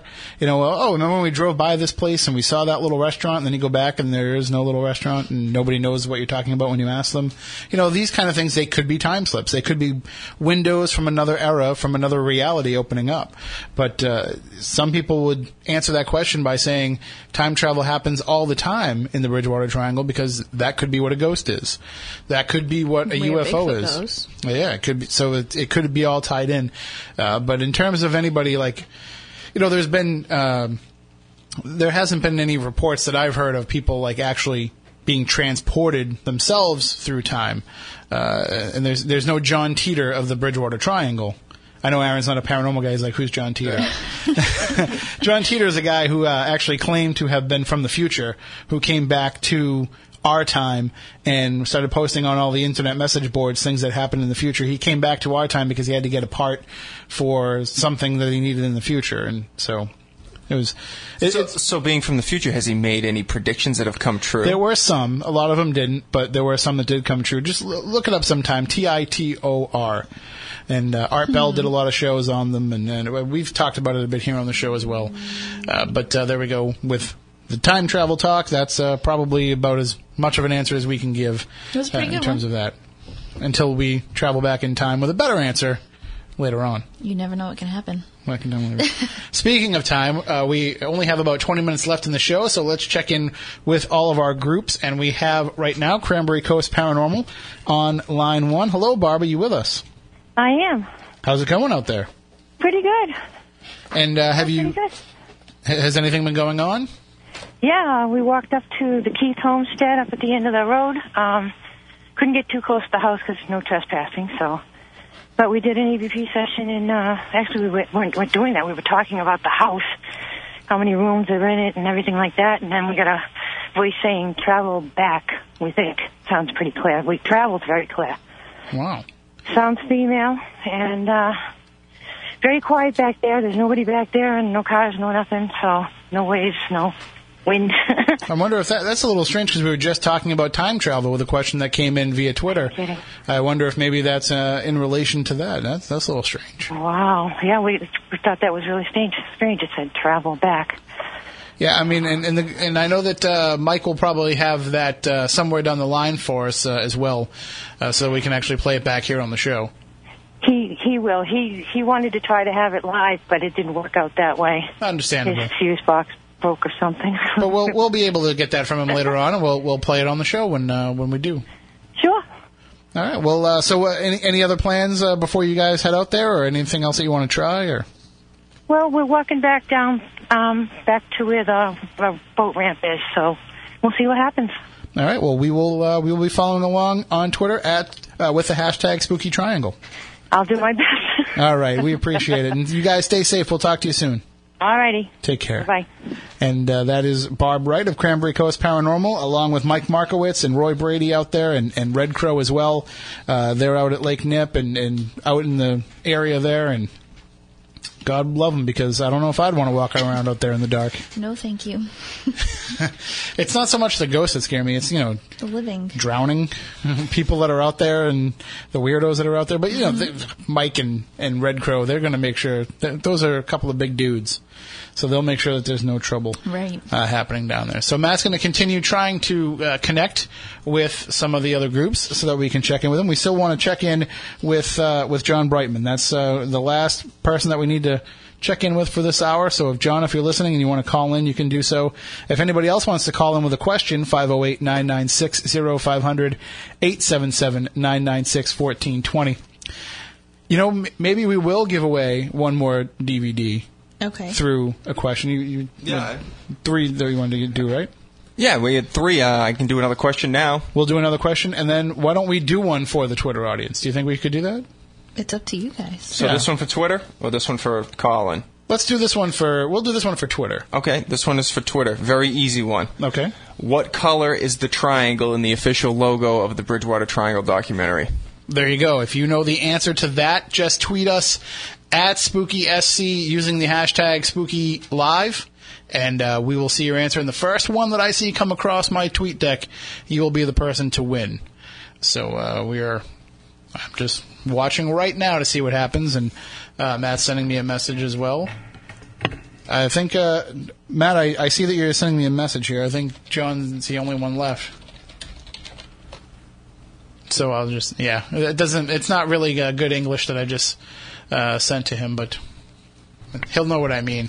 Uh, so I'm I'm actually looking to see. All right, we have a guess here. Green. That is incorrect. Incorrect. It is not green. I don't know why I looked at you like I don't know the answer to it. Uh, right. That's like- I was wondering that myself. It's on the hat that's currently staring you right in the face. if No you're watching deal. live, watch my face. and See? and you It's right have the you know you have the alternate black background, white background, but it's the same color in both. Uh, so we'll see if we get it. Oh, we have a winner right here. Uh, five two three. You are the winner. Uh, I'm gonna give you a quick follow. Yes, done. And now you can just send me a direct message with your name and your shipping address. Uh, and also, please include your name, uh, your age, and a phone number because that has to go on the WBSM prize sheet. It's not that uh, we want to know that for our own weird personal fetishes or anything, but we have to put it on the prize sheet. So if you could send us a tweet, uh, send me a direct message with that five two three at five two three. It is uh, I need your name, your address, your age, and your phone number. All right. Well, I think we just need to check in with John Brightman.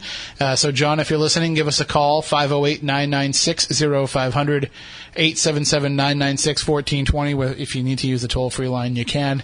Uh, one of the things that I wanted to ask you about, too, Aaron, uh, is we've said that it was going to be inevitable that as you guys were out talking about the Bridgewater Triangle film and showing all the screenings of the Bridgewater Triangle film, you were going to hear some stories from people that you're like, I wish I had heard that while we were making the film or before we made the film. Uh, has there been anything that's come across in some of these Q and A sessions that you do and, the discussions that you do where there's just you've just had to say, "Holy crap"?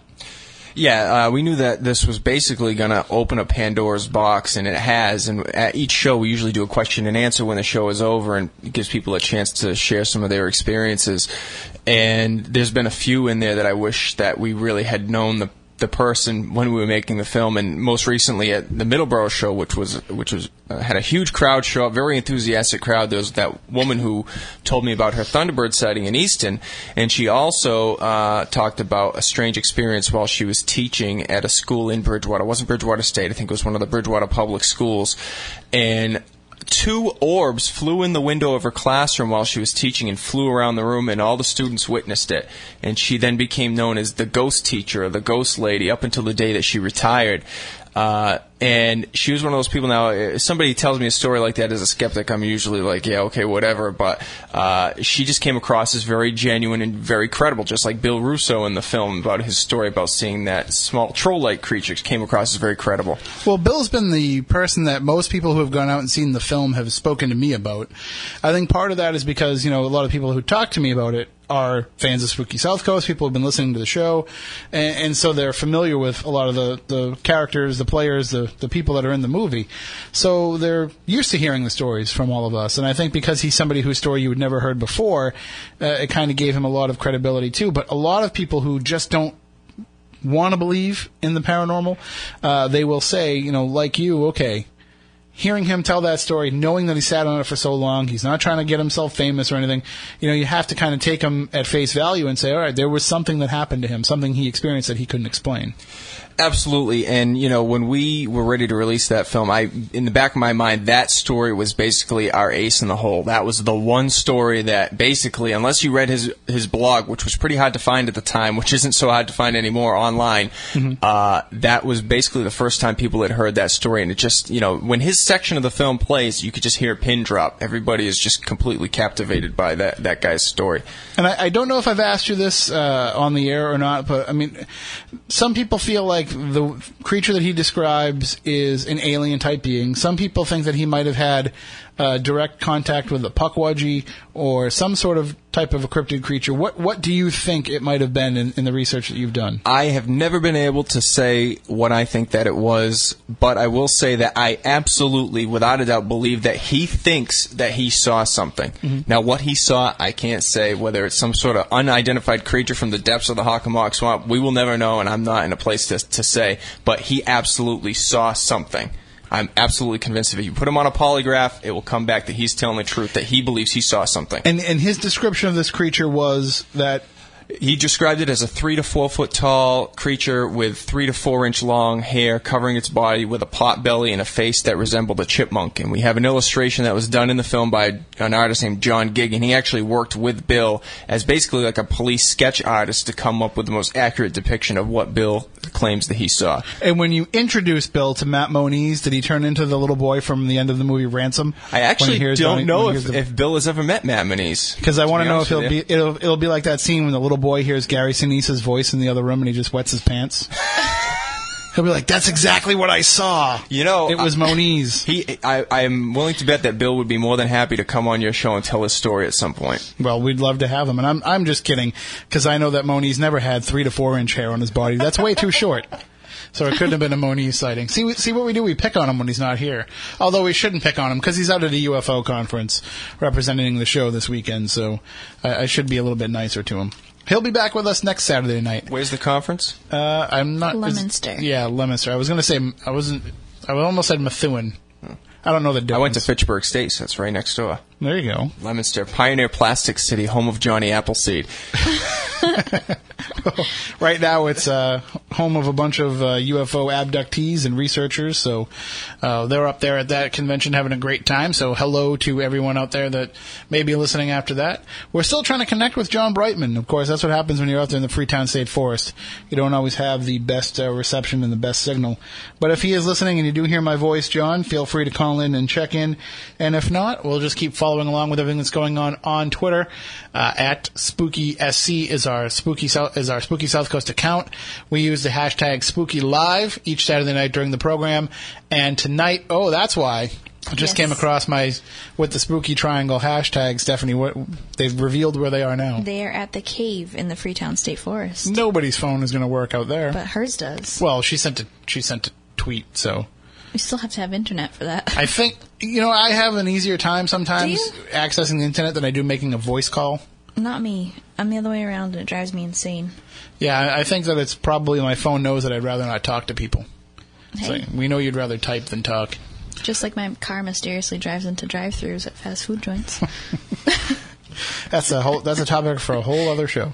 It's paranormal. Should should we, should we give away the last DVD? Do you think? I think we should. We'll do this via the telephone. All right, we'll do a little tougher question this time. Uh, this is a phone giveaway. Name one of the three female cast members from the Bridgewater Triangle documentary. There are three women featured in the film. Name one of them. Does the scene where I dress up like Bugs Bunny and drag count? Yes, it does. No, That's on the special features, right? It is. All right, so you just have to name one of the three, and uh, why don't we take that call directly over the, the air here? If you want to call in with a guess, 508 996 0500 877 996 1420. I shouldn't say guess, if you should call in with the answer. Who are the three, one of the three female cast members of the Bridgewater Triangle documentary? Uh, and I will give you a hint it is not Stephanie. Right. It's She- not me. She's not in the film, uh, so that doesn't count. If if people need a hint, I can give one. I know the answer. Do you, do Do you I want get to win? We'll give it a couple minutes or, or Yeah, a because minute. right now people are googling and uh, and all that kind of stuff. But uh, definitely call in if you know the answer. 508-996-0500 877-996-1420. And I do like the fact that when you know when we're out and I haven't been to a Q&A for a while, I apologize for that, but when you're out at these Q&As, you get a different dynamic from some of the male researchers and the females who are involved in some of the things that happen in the Bridgewater Triangle. It, it seems like the activity definitely affects people differently. And I think part of that is how we as investigators go into it. The women that I know that are researchers are a little bit more sensitive and a little bit more, uh, you know, emotionally connected with a haunt or, or with the story, as opposed to the guys who just can't seem to help but have that macho shield pop up. Yeah, uh, not to not to speak in generalities, but I would agree that the the women tend to want to know the story more behind the ghosts and why they're communicating the way that they are, and whereas the men are more in, more apt to you know want to whip out a camera or uh, some sort of electronic device and pick up some evidence of the ghosts. And that's what makes uh, always when we do the Bridgewater Triangle investigation show, you see that kind of play out in who goes out. Uh, one of the cast members, who I won't name because we're waiting for the answer to the question, when she goes out for the show, for the Bridgewater Triangle show, she always seems to make a direct spiritual connection. and other women that I've investigated with. I mean, obviously it's different when you're with someone like Stephanie who has abilities and can make those connections anyway.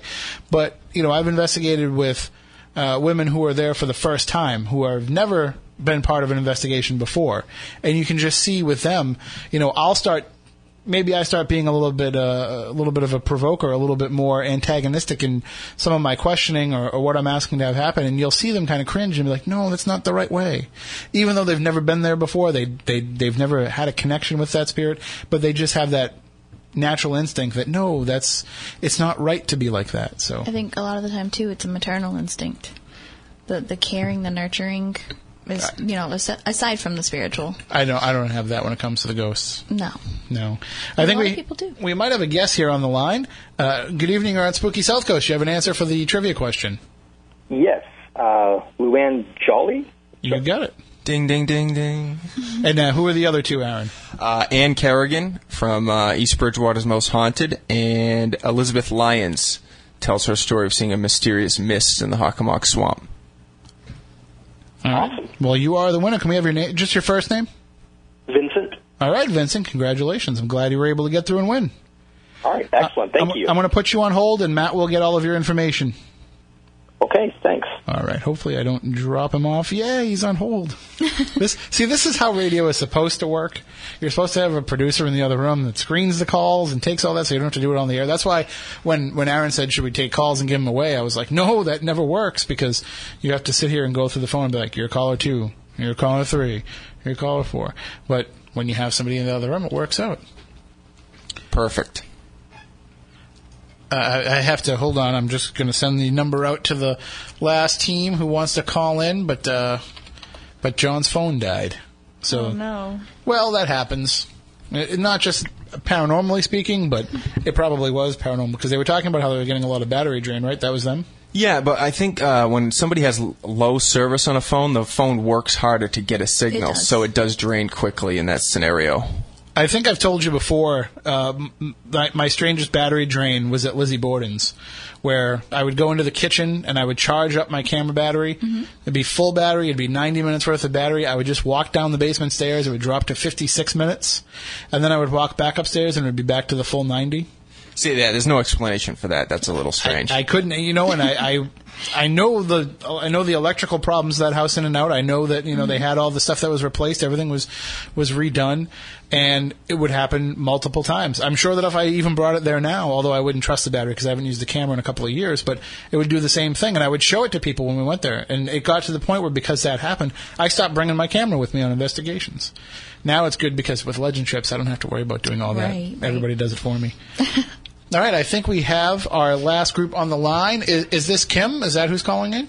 No, it's actually John. No, it's this is this. You can say it's Kim. It's all right. yeah, that's all, that's all right. It's Kim.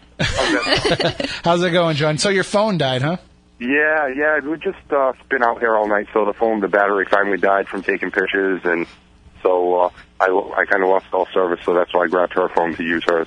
That's all right. We we we knew that you'd uh, check in one way or another, even if uh, through telepathy or smoke signal. That's right. I, I'll just send smoke signals since we're out here in the forest. I'm looking over the window. I've, I'm looking in that direction. So, so what's been Uh, happening since we talked to you last? So uh, we left. We we had a little bit more activity at the Indian ceremonial area, but we ended up leaving there um, to head to the underground cave. Um, so we're there now, and it's been kind of quiet. Uh, Sully's actually down in what's left of the hole, and just kind of sitting in the in the little in the little hole area, and uh, just using the K2, asking some questions. He's got the real time recorder, and we've had a couple of hits on the K2. He said. Um, you know, nothing substantial. We can't, you know, confirm anything with it, but it's, uh, you know, just kind of creepy being out here thinking about what happened here at one point and what, what it was used for, you know? Yeah, it's, it's pretty awesome. Now, uh, are you guys going to stick out there, uh, stay out there for a bit after the uh, show is over? Or are you going to head back and charge up your phone? No, we're actually going to stick out here for a little bit. We're going to, um, we just came down Copicut Road and, and then took a, took a left onto the, onto the road down by the, by the backside of where the cave is and we're going to, uh, we're going to stick out here and see what we can find out here and then head to a couple other spots after. Nice, nice. Well, we'll be following along uh, with the hashtag Spooky Triangle for as long as Kim's phone lasts. Okay, sounds good. All right, and uh, say thank you to everybody for taking part. Hi to Sully, hi to Kim, hi to Jane, and uh, everybody stay safe. Definitely. I will. I'll tell them all you said hi. All Thank right. you. Have a great night. Bye. And uh, that is John Brightman. Again, I want to quickly run down. We only have about two minutes left in the program. I want to thank everybody who took part. Uh, New England Ghost Finders, Eric Martin, Cheyenne, Debbie, that whole crew. You can follow them at NE Ghost Finders on Twitter and NEGhostFinders.com. Dave Francis, Mark Colacusis, Christina Ottman, Nate Meyer. They were all out there at Anawan Rock. You can follow Christina on Twitter at TapsFan and Upton and Matt, um, sorry, uh, Mark's on Facebook as the Paranormal Pirate. Uh, Kira Stiles and her husband Greg, they were out there at the Milk Bridge. Follow them at Spectral Whispers and on KiraNormalActivity.com, K-I-R-A, KiraNormalActivity.com. DLH Paranormal, Deb, Heather, Laura, Cynthia, DLHParanormal.com and on Twitter at DLH Paranormal. And of course, John Brightman, who you just heard out there with Jane Riley, Sean Sullivan, Kim Thomas. Uh, you can follow Kim on Twitter at KDakota1389. And Mike Markowitz, Barb Wright, Roy Brady, Cranberry P- Coast Paranormal.com, and on Twitter at Cranberry Coast. And of course, thank you to Aaron Cadieux for coming in. Uh, the Bridgewater Triangle Documentary.com is the site. I'll be sending my bill in the mail. And uh, don't forget that you can get those promo codes. We'll tweet those out at the end Absolutely. of the show if anybody wants to order the DVD or the Blu-ray. And also, you'll have the opportunity to watch it streaming as well, which you can find out uh, all that information from the Bridgewater Triangle Documentary.com. Thank you to Matt for working his butt off over there in the production booth all night. Thank you to Stephanie for monitoring the social media. You are very welcome. And uh, I think this worked out pretty well, except for you know the recording not working on the first hour. But something had to go wrong. I'm glad it was I'd that rather it be that than something else. out of everything that could have been. All right, well, we will talk to you all next week, everybody, when we will be joined by Robert Murch, the Ouija historian, and we'll also be joined by Stiles White, the director of the new film Ouija, which hits theaters on Friday. You can go and check out the movie and then hear us talking about it here on the program. And tune in tomorrow night, Ghost Stalkers, 10 p.m. Eastern on Destination America. If you don't have Destination America, we'll find a way to get it up online so you can watch it. But anybody who has the channel, please tune in. Let's make this the biggest show that DA has ever seen. We got to beat that Ghost Asylum season finale, which had their top ratings ever. Until next week, we want you all to stay spectacular. Local